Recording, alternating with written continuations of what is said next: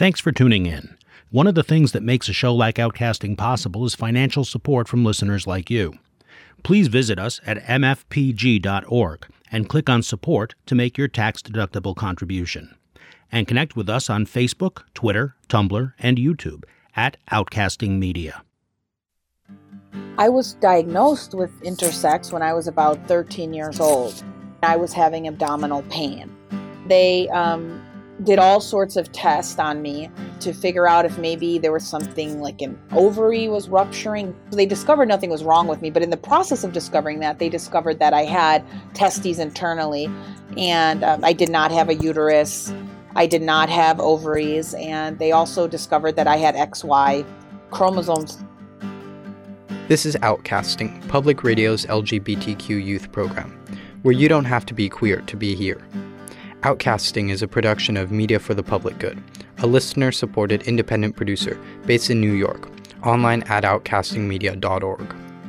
Hi, I'm Lucas, a youth participant in Outcasting's main studio in Westchester County, New York. On this edition of Outcasting, Outcaster Andrea talks with Carrie Gabriel Costello and Georgianne Davis about their experiences being intersex, which means they were born with physical characteristics that don't fit into binary sex categories. Carrie is an associate professor of sociology at the University of Wisconsin Milwaukee and the director of the LGBT Studies program there. Georgianne is an associate professor of sociology at the University of Nevada at Las Vegas and board president of Interact, a nonprofit that advocates for intersex youth. In this conversation, Carrie and Georgianne talk about what it means to be intersex and the difficulties that they and other intersex individuals face. This is part one of a series. Georgianne Davis and Carrie Gabriel Costello, thanks so much for joining us. It's my pleasure. Thank you for having me. What terminology do we use to describe intersex people? And is there a word for people who aren't intersex, similar to cisgender for non transgender people? Carrie. The correct term to use would be intersex. And the, a person who is not intersex, I would refer to as endosex, E N D O S E X. So, Georgianne, how would you define the term intersex? I would define intersex um, as an individual having a combination of what are considered stereotypically male and female sex uh, characteristics that deviate from what we would normally expect. For example, I was born um, with an intersex trait uh, referred to as complete androgen insensitivity syndrome. And that means that I was born with an outward female appearance, but inside, instead of having ovaries, a uterus, and fallopian tubes, I ha- was born with testes and XY chromosomes, and I didn't have a uterus. I didn't have ovaries or fallopian tubes. Carrie? I would add one thing, yes, and that is that there are an array of different traits. And our sex characteristics include chromosomes, they include external genitalia, they include internal reproductive organs, they include gonads, and each one of those can vary independently. So there's not just one type of way that people can be intersex. There's many different ways that people are intersex, and it's good to be aware going into things that we come in a really wide spectrum of bodies. Carrie, would you say that what qualifies being intersex is universally agreed on, or are there differing definitions? Yes, there are definitely differing definitions, but the main distinction is between what intersex advocates uh, would use and then people in the medical profession who would give us a wide variety of diagnoses and would classify them differently. So, a person who has, say, an atypical level of sex hormones might be classified sometimes by doctors as intersex and sometimes as a man or woman with hypo or hyper gonadism. From an intersex advocacy perspective, all of us with intermediate sex traits are all equally intersex. Georgianne? There's so many different intersex traits that exist, and there's a lot of disagreement especially across uh, different stakeholders, whether it's uh, medical providers or intersex activists or advocates, about if a particular characteristic or trait does count as intersex. And I think just even the fact that we're debating that is really kind of scary, at least to me. I think that I'm, for one, am not one to want to sort of determine one's intersex uh, status, but let an individual themselves determine their own status based on their own markers. About how common is being intersex? I think we have estimates that range anywhere from 1 in 150 um, people, live births, to 1 in 2,000. It, it really just depends of, uh, on how and what one is classifying as intersex. And some of the same people offer these drastically different estimates of intersex in the population. So, what I always say is that intersex is common enough that I'm confident that every single person on this planet has met someone who is intersex. Now, whether or not that person themselves know they were intersex because of the lies and the secrecy and shame is another issue. Or if that person feels comfortable identifying themselves as intersex. That those are other stories. But I do know everyone on this planet has met someone who's who's intersex. Carrie? The decisions about excluding whole sectors of people with intermediate sex traits from the official medical definition of intersexuality has nothing to do with the logic of bodies and everything to do with fear and an attempt to erase intersexuality.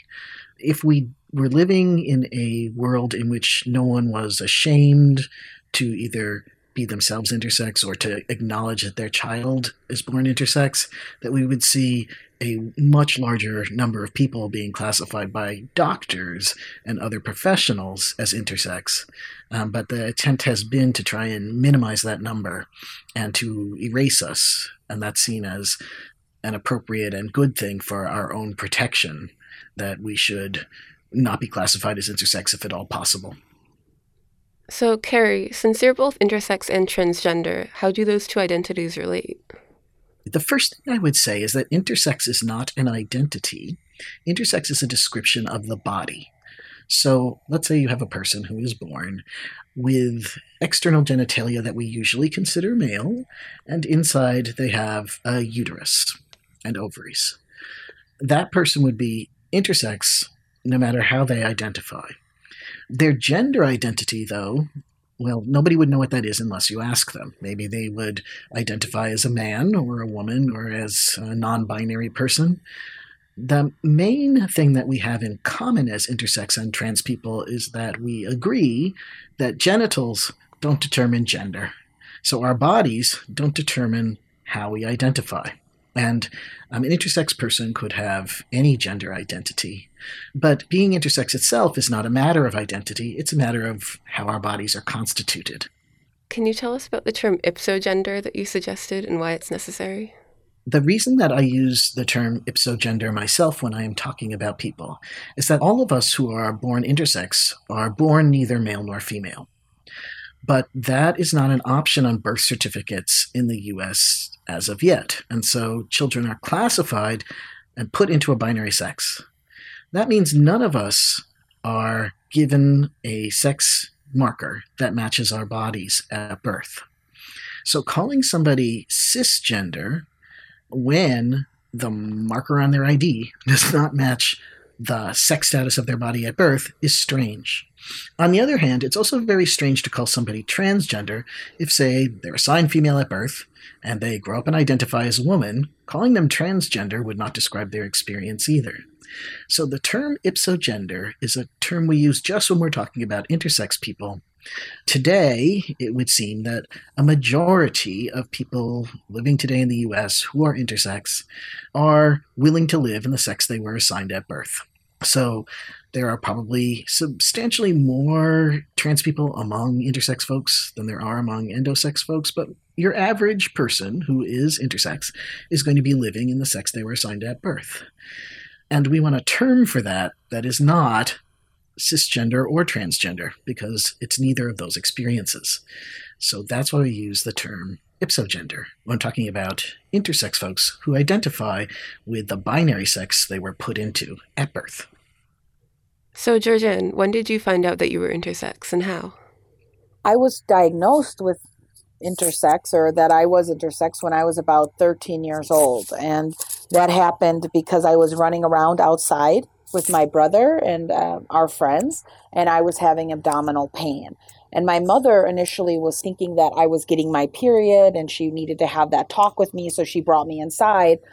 And when she started talking to me and I explained to her that wasn't what was happening, I wasn't getting my period, that's when she got scared. And she let me go back outside and I continued to play with my friends and my brother. And then when the pain didn't go away, she got increasingly alarmed. So she took me to an urgent care center and they um, did all sorts of tests on me to figure out if maybe there was something wrong with something like an ovary was rupturing. They didn't know. They were doing all these tests. And in the process of doing all these tests, they discovered that nothing was wrong with me. That pain that I had was just, you know, cramping from muscle pain or what have you. It wasn't at all related. So they discovered nothing was wrong with me. But in the process of discovering that, they discovered that I had testes internally and um, I did not have a uterus. I did not have ovaries. And they also discovered that I had XY chromosomes later than uh, a little later. I wasn't told the truth about my diagnosis when I was um, at that urgent care center. I was told that I wouldn't be able to have biological children. And I, I recall not being very upset about that because, you know, I was 13 or something. I wanted a dog. I didn't want kids. But I later you know, had surgery to remove those testes. I thought they were removing cancerous ovaries. That's what I was told. Um, and then when I was about 19 or so, I obtained my medical records and uh, I read through it, and there's a, everything. A lot of it was redacted, and but you know, I was able to read through the black sharpie, and I I could see things that XY chromosomes. I could read things about being lied to, and, and, and they knew that. And I read things about t- uh, testes being removed from my body, and, and I really got freaked out. And freaked out not so much about what I was reading per se, but about the fact that people lied to me, my my family, right, my doctors, my doctors I actually looked up to, and and my family I I love, and uh, of course you know still do, but I just didn't understand why people would lie to me, and I, and I it was just this unfamiliar sort of experience, and I threw out my medical records, never wanting to talk about it again, and then eventually, as I moved forward with my education in sociology and started reading a little bit more about gender and about bodies and everything else, I became more comfortable with it and revisited the experience. And since then, I sort of bridged my personal experience with uh, intersex and my professional desires to sort of understand inequalities in society. How did finding out that you were intersex change your understanding of sex or gender? Learning about my own experience with intersex opened my eyes to seeing that what I believed was a simple phenomenon that people are either male or female is way more complicated than that, and how those gendered expectations are imposed on us. So, learning that I was intersex really opened my eyes to understanding and appreciating the natural variation that's found across so many species, especially, um, you know, humans. On the topic of that, ipsogender would essentially be you, Georgianne. So, do you consider yourself cisgender? And do you think that ipsogender would be sort of a better alternative? Well, that's a great question. I identify as ipsogender more than identifying as cisgender. That probably wasn't the case my entire life. For one, the term ipsogender didn't exist. But also, I think I just wasn't really comfortable with thinking about myself being outside of a binary box that we all are forced into. For me, the issue is maybe less about the gender that we are assigned at birth. I certainly think gender is oppressive in many ways, but I don't think it's the job of intersex people or trans folks or especially children, right, to sort of fight these sort of uh, the oppression that is surrounds gender as a larger structural system. I think it's all of our jobs, regardless of our genitalia, to sort of fight that. So for me, the issue is less about the gender that I was assigned at birth and more about the fact that as I aged and the diagnosis was discovered, that my body was surgically modified to fit the gender that was assigned. And I'm not against surgical interventions or anything like that. I'm just a, myself personally and professionally, I'm just sort of frustrated with the fact that people's bodily autonomy is taken from them during that medicalization process. If I could interject? Yeah, absolutely. The problem I would say, as an intersex and trans person is definitely not that surgeries exist. It's the question of who is given surgeries. And the problem for intersex people is having surgeries imposed on us without our ability to consent or to say, no, I don't want that because we're children. Even if we are old enough to say something, that surgeries are performed and we are lied to about what's happening to try and conceal that intersex status from us. So, as an intersex person, we're concerned about all of the negative effects of a surgery that somebody didn't want being forced on them. Whereas for trans folks, the autonomy issue is in the reverse. It's the issue of people seeking out medical interventions into their body and being denied them. What we have in common is that we all believe that there should be autonomy about the sexed body and that people should be able to decide for themselves hey, do I want any interventions that would support the way that I identify and how my body functions? And if I don't want them, then nobody should force them on me if I do want them, I should be able to access them.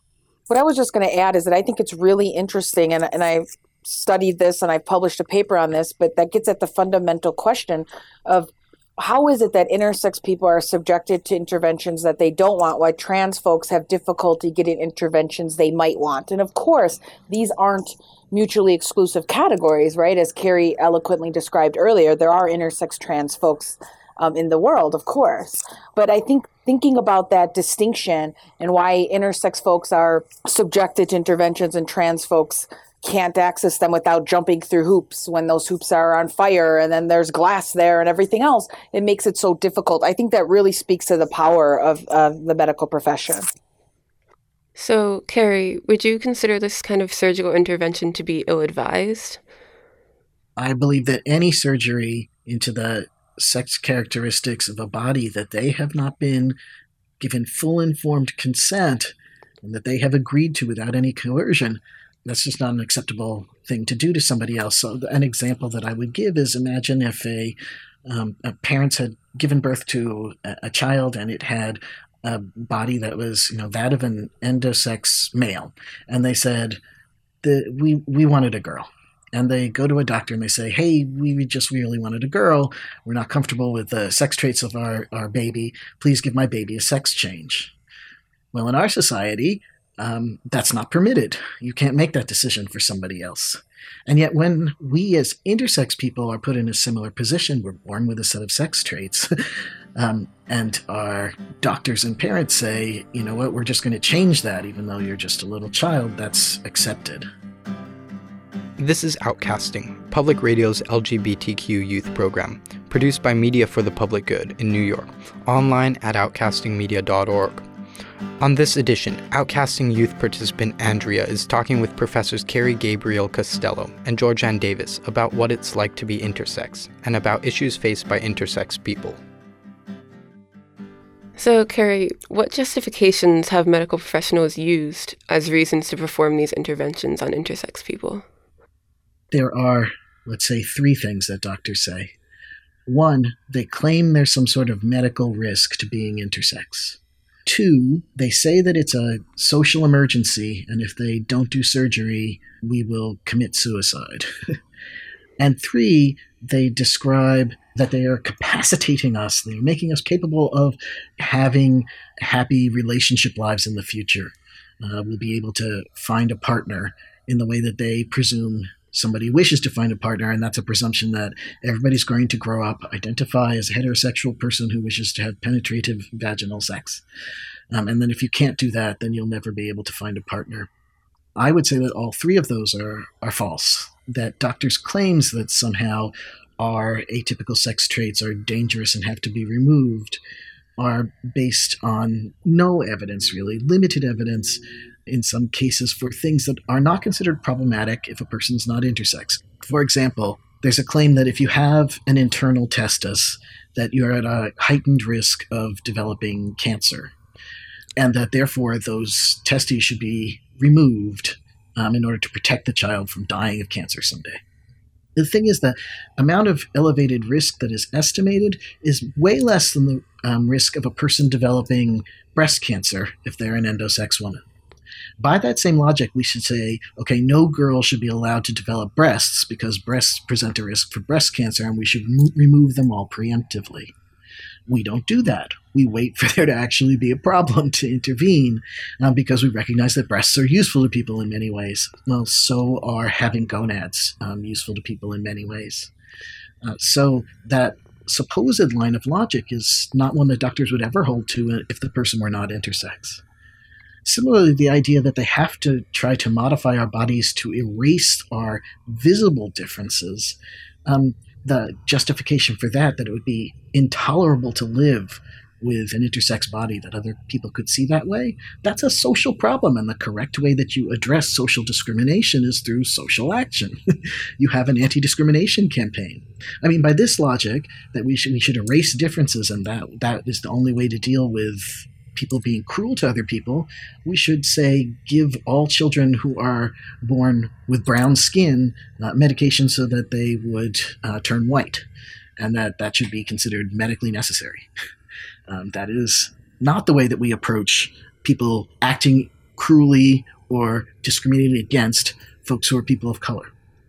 So that line of logic is not one that doctors would use elsewise. Uh, so no, I th- there are a series of justifications given given, but I don't agree with them. And Georgianne, I'm sure, has other things to say about that. I would just add that I think doctors sometimes justify their interventions by pointing to parents, and they say that they're just doing what parents ask them to do, and that perhaps parents would have difficulty bonding with their child who has intersex traits. Um, but I kind of stop and can't even continue when I hear that justification because it ignores the fact that doctors often present intersex to the parents of a newly diagnosed intersex child as a medical emergency.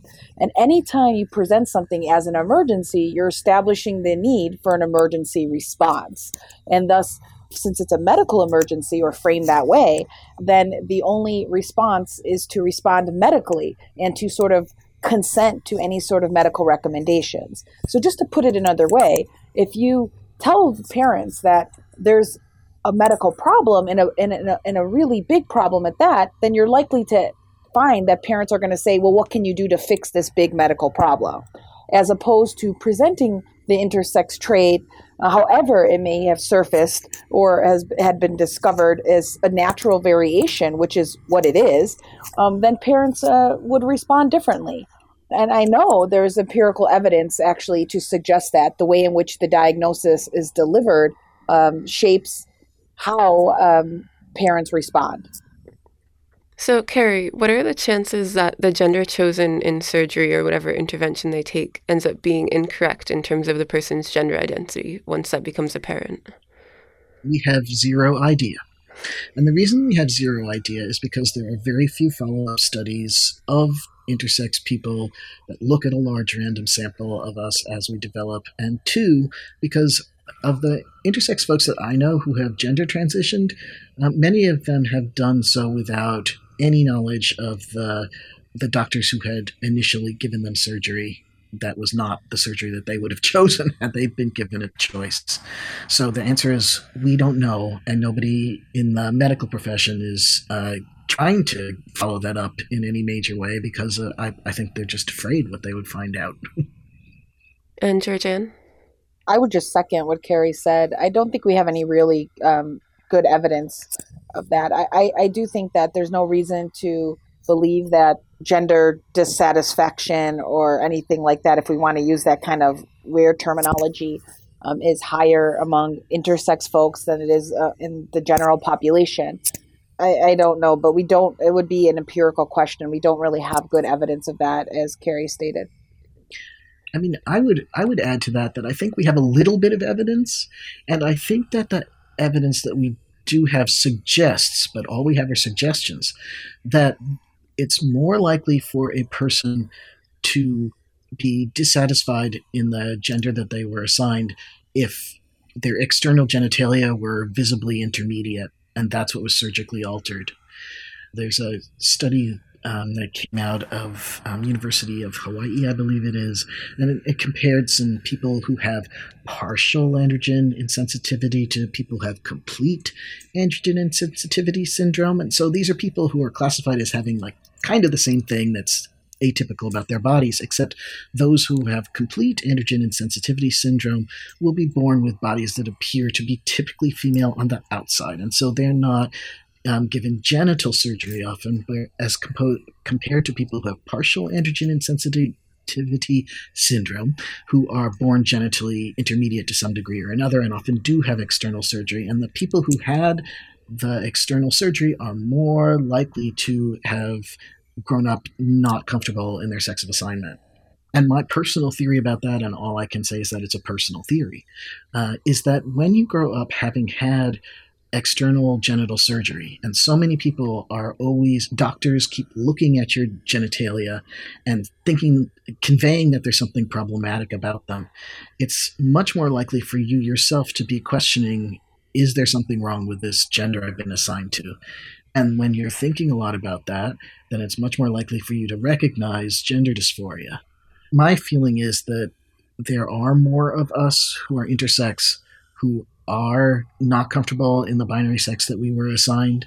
It's important to distinguish that a heightened number from there being a whole lot of us, or most of us, or something like that.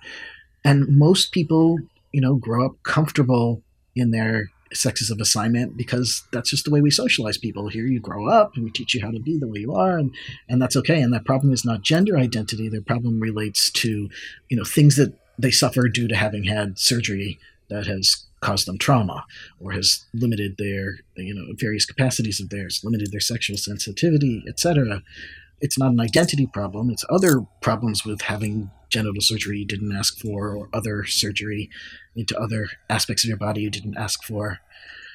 I can't tell you how many people um, who are intersex uh, are trans um, but i would say it's higher than the endosex population because we are spend our whole lives questioning our gender assignment if certain aspects of our body are intermediate. This has been fascinating.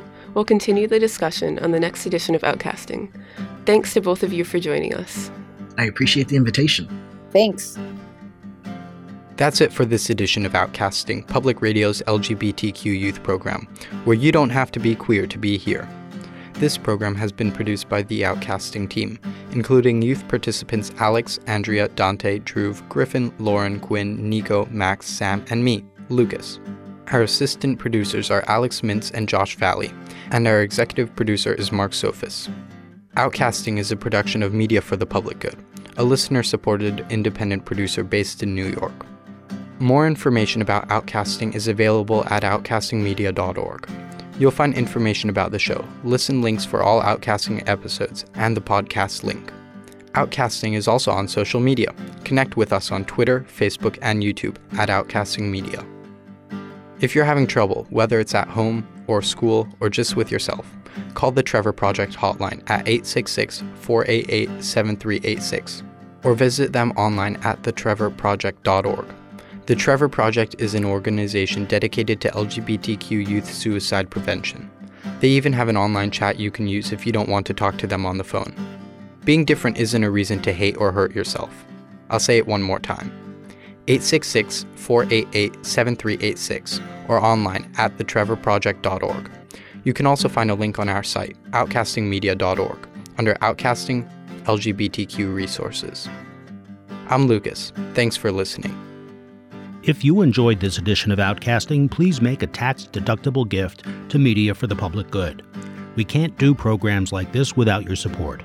Visit mfpg.org and click on Support, and connect with us on Facebook, Twitter, Tumblr, and YouTube at Outcasting Media. Thanks.